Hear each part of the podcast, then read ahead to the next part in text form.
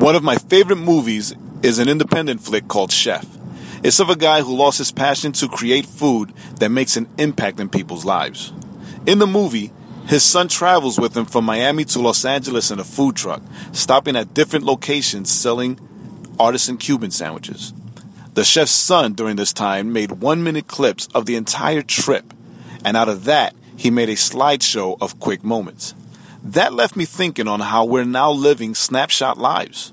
Moments that are measured in Snapchat stories that disappear forever. Jesus said that the greatest commandment is to love our God with our heart, mind, soul, and strength, and to love our neighbor as we love ourselves. Now, in order to do that, we must make more than a selfie impact on people if we're looking to reach them for the kingdom.